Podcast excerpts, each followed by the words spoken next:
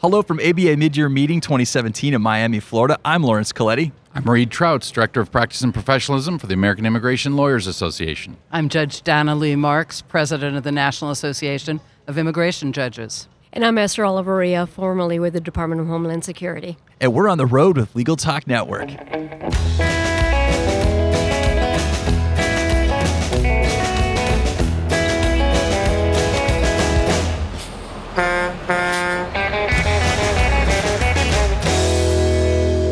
And we're back. I have another esteemed panel. Been very lucky at this ABA Midyear meeting with interviews, and so we've got a special treat today. So uh, obviously, there's been a lot in the news uh, regarding immigration, and it seems like everywhere you turn around, we're hearing about executive orders, we're hearing the term sanctuary city, we're hearing uh, travel bans, and it's everywhere you turn. There's something going on, and so there was a speaking session, uh, a panel event at uh, the ABA mid-year meeting. It was titled "The First 100 Days: Immigration at a Crossroads: Lives in the Balance." And I have three experts on the topic here joining me today. But first, we need to do something up front for Judge Dana Leigh Marks. Right. It's important that people are aware that I'm speaking today in my capacity as president of the National Association of Immigration Judges, and that none of the opinions I have necessarily reflect any official position of the United States Department of Justice or any of its components. Thank you for joining us. Thank you. So I have another treat. So a lot of our podcast shows, the ones our favorite, sometimes the best things happen by accident, and we are dealing with one of those accidents right now in a good way. So Reid Trautz, he's an expert. He's coming to the microphone to give us a hand with this. It's not my area of expertise, and I'm glad you're here. Thank you, Laurence. Appreciate being here, and and it is great because I attended that session this morning, and I I learned a great deal, and I think that you know the outpouring that we're hearing not only here at the ABA mid-year meeting, but over the past week or more from lawyers all across the country who are very interested in immigration. They're very interested in what's happening to their country. They're concerned about what's going on. And, you know, the panel today addressed that. And I think the biggest things, of course, are the executive orders that have been released so far. Okay, so I think we should do just a, uh, a brief kind of catch everybody up. I know there's so much going on, and you know I know since I when we were traveling to Miami, I was in a little bit of a news hole, and so I'm surprised when I wake up and look at the news. And so I think what we, we should start at the beginning. So what's been going on in immigration for the last 20, 30 days? Well, with the new administration and the campaign promises, they said they would come out of the gate, and they have. And the first real examples of that were the three executive orders. And Esther, can you kind of give us a quick synopsis of what those each kind of do? Sure. There were three orders that were issued. One focused on border security. It calls for the construction of a wall across the 2,000 miles of the southern border of the United States. Um, we currently have 650 miles of border construction there, so it would almost triple that amount, um, more than triple that amount. It calls for something called nationwide expedited removal, and this would basically anyone who has been in the country for two years or less would be subject to being placed in proceedings to remove them from the country immediately in an expeditious fashion without consulting with an immigration judge, with an attorney, without having a case before an immigration judge. And then the hiring of substantial additional Border Patrol agents and um, immigration enforcement agents. The second one focuses on interior enforcement, and it basically says that anyone in the U.S. who is removable is now a priority for removal. So we are talking about basically 11 million people now being priorities for removal. This is in stark contrast to the priorities that were put in place by the Obama administration, which focused on convicted felons, national security threats, and individuals who are recent border entrants. And then the third one is the one that's gotten the most publicity, and that's the one that creates uh, a travel ban um, on basically Muslim countries, seven countries, all um, individuals coming in as immigrants or non immigrants, visitors, students, workers, and people who recently received um, or are coming in as initial green card holders are banned from coming in. And, and it suspends the refugee program for 120 days for all nationalities except Syrians, which are suspended indefinitely. Okay, so the uh, back to the session that you were part of. I mean, we've got a little bit of a wind up here now. We're at the 20 so days mark here, and the title of your presentation was called The First 100 Days Immigration at a Crossroads Lives in the Balance. And so, obviously, there's a lot going on. Reid, you were sharing with us earlier that it was a pretty passionate uh, exchange going on during that session. So I guess I'm looking for volunteer. Can we can we get into some of the topics discussed and some of the exchanges? Well, although our topic was supposed to be the first hundred days, we were commenting on how the first two weeks has been an incredible whirlwind. It's caught many people by surprise because there have been more than 50 court challenges already, predominantly just on the refugee admissions and uh, lawful permanent resident and non uh, permanent resident admissions from the uh, seven specifically named countries. There are general constitutional questions that are raised about these executive orders that include due process clause, equal protection clause, establishment clause, infringement accusations regarding free speech and association rights. But as an immigration lawyer, which is a very narrow pond, not well understood outside its own parameters, we are very concerned and believe a lot of challenges will continue to come as to where these orders are consistent or worse, inconsistent with the existing statutory scheme. And I'm not speaking from a political point of view of whether these are what the American public wants or doesn't want, whether they're wise or unwise. The real issue is, from a practical point of view, what are the challenges to implementation? And there are tremendous challenges. And if I could add, the way that these orders were written were so different from the way prior government actions are usually written. Generally, it's over a long period of time with extensive consultation with the departments that are responsible for implementing these orders. Um, there are conversations that are had with uh, the attorneys, with the policy experts, and with the individuals who, who understand the operational implications of carrying out these orders. Now, setting aside whether you agree with these orders or not, none of that was done. So, all of the government employees now that are tasked with implementing these are scrambling to understand what exactly does this mean. And also wanted to raise, and, and I think, Judge, you did this uh, in the panel, is what are the practical things that are going to happen within the immigration court system, you know, based on what we're seeing in this, this uh, increase in detentions and the move towards more immediate deportations? The immigration courts are incredibly overworked and under resourced. We currently have a pending backlog of more than 533,000 cases that are being heard by roughly 300 immigration judges. The average caseload of most judges is in the uh, 1,500 to 2,500 range. To give you some comparison, federal district court judges who do a very similar job to what we are doing, trial level hearings, they have a pending caseload on average of 440 pending cases. I have, for example, one half of a judicial law clerk to assist me in my job. That's very common across our system. District court judges have two, three, sometimes even four full time attorneys to help them in doing that. So there are tremendous logistical pressures in terms of caseload.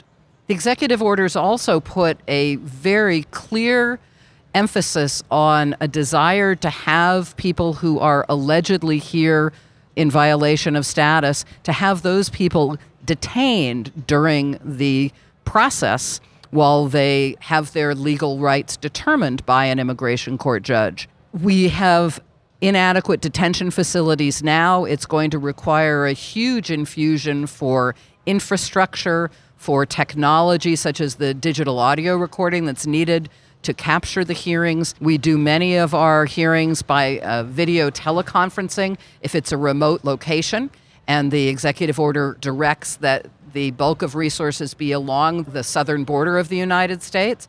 So there is this huge component about infrastructure and hiring. No mention was made of additional immigration judges, although the executive orders mention hiring 5,000 new Border Patrol officers and 10,000 new immigration officers to handle the related duties. So we're very much still in the wait and see mode of how this will roll out. I know there's uh, you know some differences of opinion on what the United States immigration policy should be, but I do think that one area I think everybody agrees is that uh, you know with the unaccompanied minors coming over and the situation there, I think most Americans I would probably put that oh well over 90% do care what happened to them. And so was there was there any discussion of that during your presentations? There has been an internal change in the prioritization of cases within the immigration courts Since 2014, we had been instructed by the Department of Justice, where we are a component, to prioritize the cases of recent entrants, and that included unaccompanied minors as well as families with children. Now, I believe, as a first step to accommodate what the changing priorities are going to be of this new administration, we are told to have as a number one priority immigrants who are detained. Now, a subset of those who are detained are unaccompanied juveniles who are under the supervision of the Department of Health and Human Services or the Office of Refugee Resettlement. So a small portion of those recently arrived minors will be expedited. But besides that, the general focus on expediting the hearings of recent arrivals seems to be fading. What's the current trend on those? I mean, I know for a while there was quite an influx of minors coming over the southern border in particular. And so are we trending back up? Where are we at with that? We are trending back up. It's my understanding the trend has continued. There was a brief dip mm-hmm. in 2015. Mm-hmm. But the numbers have gone up. I can't tell you what they are this week specifically, mm-hmm. but the trend has been up because the conditions in those countries remain um, terrible. People are fleeing the gang violence, the drug related violence in those countries. and domestic violence. We have a project in Dilley, Texas, in which we provide pro bono legal services to many of these women with children coming across the border. And the stories are horrific, but it's not covered in our newspapers, so people don't really understand the dire circumstances in which many of them are fleeing. That's really interesting. I had a conversation. It was uh, an off-the-record conversation. Uh, I won't reveal the source, but they were talking about. Uh, you know, it, I think some of the, the difficulty in documenting that is that people don't really hang out by the border when they cross. You know, they're going into other places, other locations within the country. So I think that's that's a tough one to, to get figures on. But in the case, it's important to point out in the case of these unaccompanied minors from the three Central American countries and the families coming in, basically it's women with small children, they are turning themselves in to deportation officials and seeking, you know, asking for asylum.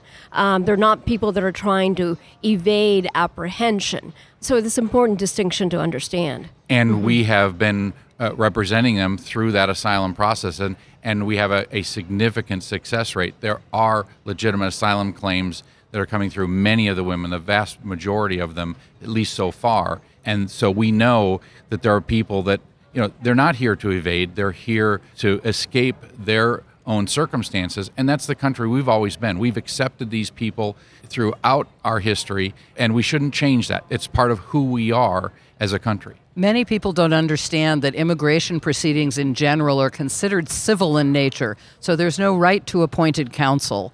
There's only right to an attorney if you can afford to pay for one or if volunteers are available.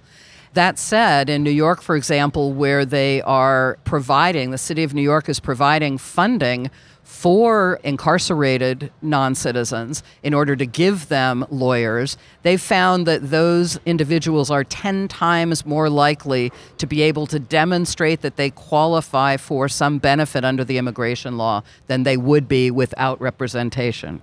Esther, we have we expect some more executive orders. We expect some more change and disruption in the immigration system. Can you outline briefly what we expect over the coming weeks and months? Yes, there are four other orders that have been leaked in draft form. We don't know whether they in fact will be signed or not. But um, one would end the what's called the DACA program, the Deferred Action Program for Children. These are young people who came here under the age 16, have graduated from high school, have basically lived here in the U.S. It's the only country that they know. So it would end a program that gives them work permits.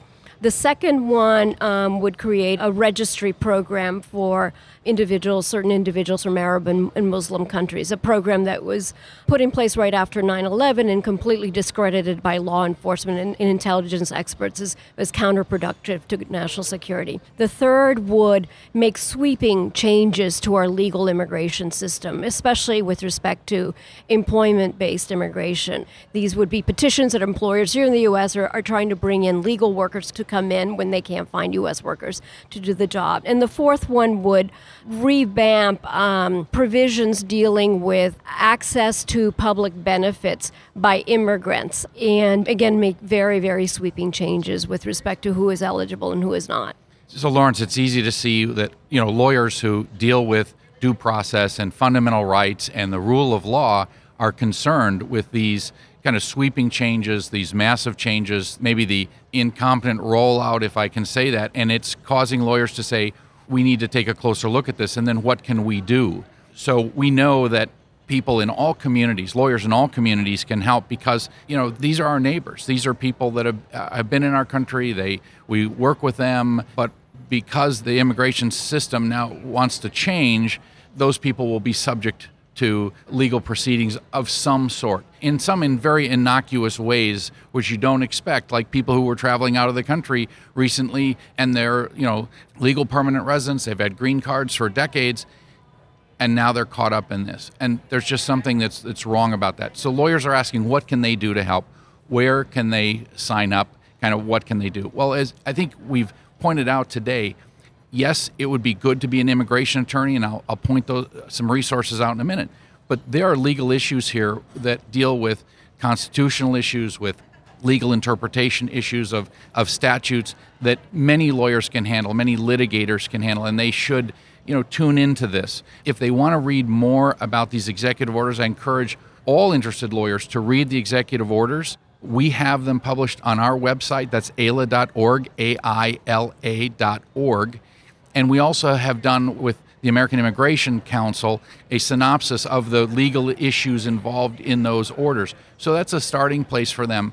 And then to talk to members of their bar on a local or state level or at the ABA level and say, you know, is this the direction we want America to go, and what can we do to help shape this into, uh, you know, that follows the rule of law and the Constitution?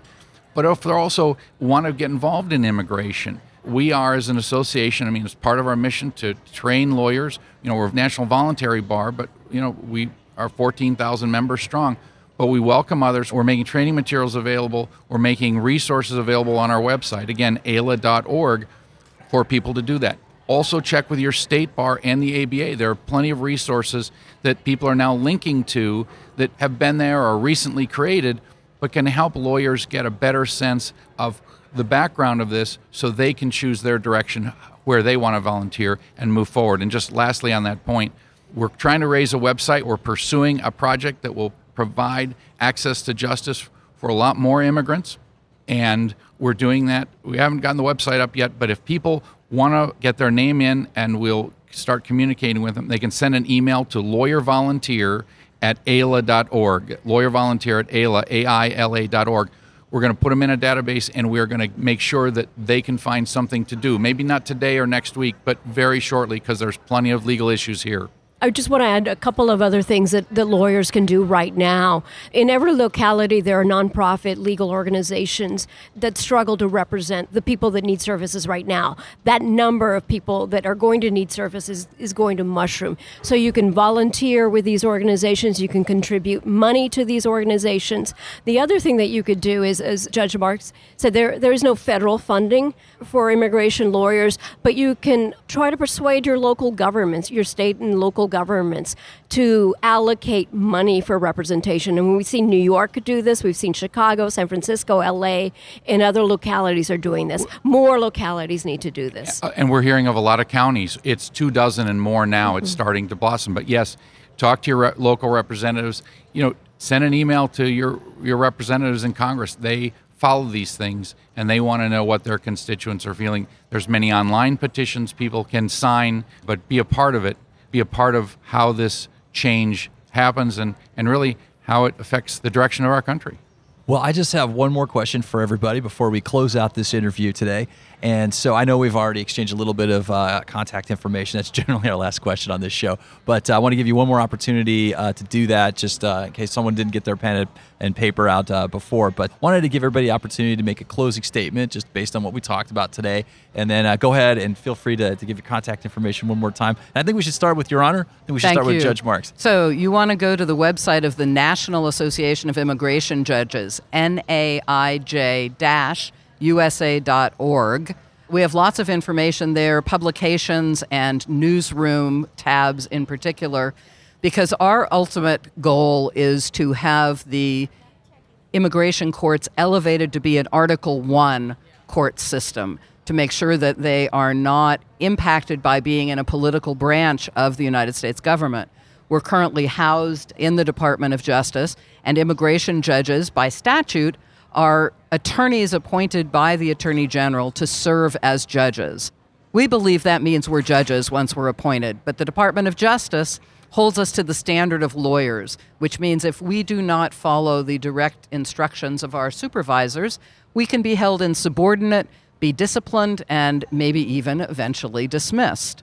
So, as part of thinking about the structure of our immigration court system in general and the importance that it holds, we're asking people to join in that campaign as well. So, please contact our website. I'll just say that immigration legal work hasn't always been that respected by the entire bar. But I will tell you that if lawyers want to get involved, if they want to help shape change, they want to represent one or more immigrants or immigrant families in their legal worlds, they will change their lives. But I will also guarantee that as lawyers, their lives will be changed as well. And Esther. I would echo that sentiment. Representing an immigrant or, or an asylum seeker can be some of the most rewarding work a lawyer can ever do because you truly are changing lives. And, and becoming involved now more than ever is so important at so many levels, whether it's in litigation, in individual representation, or through advocacy at your state and local level or federal level is critical. Well, it looks like we've reached the end of the road for today's episode, but I want to thank our guests for joining us today and also our listeners for tuning in. And if you like what you heard today, please rate us at iTunes. Until next time, we'll see you on the road with Legal Talk Network. If you'd like more information about what you've heard today, please visit LegalTalkNetwork.com. Subscribe via iTunes and RSS. Find us on Twitter and Facebook, or download our free Legal Talk Network app in Google Play and iTunes.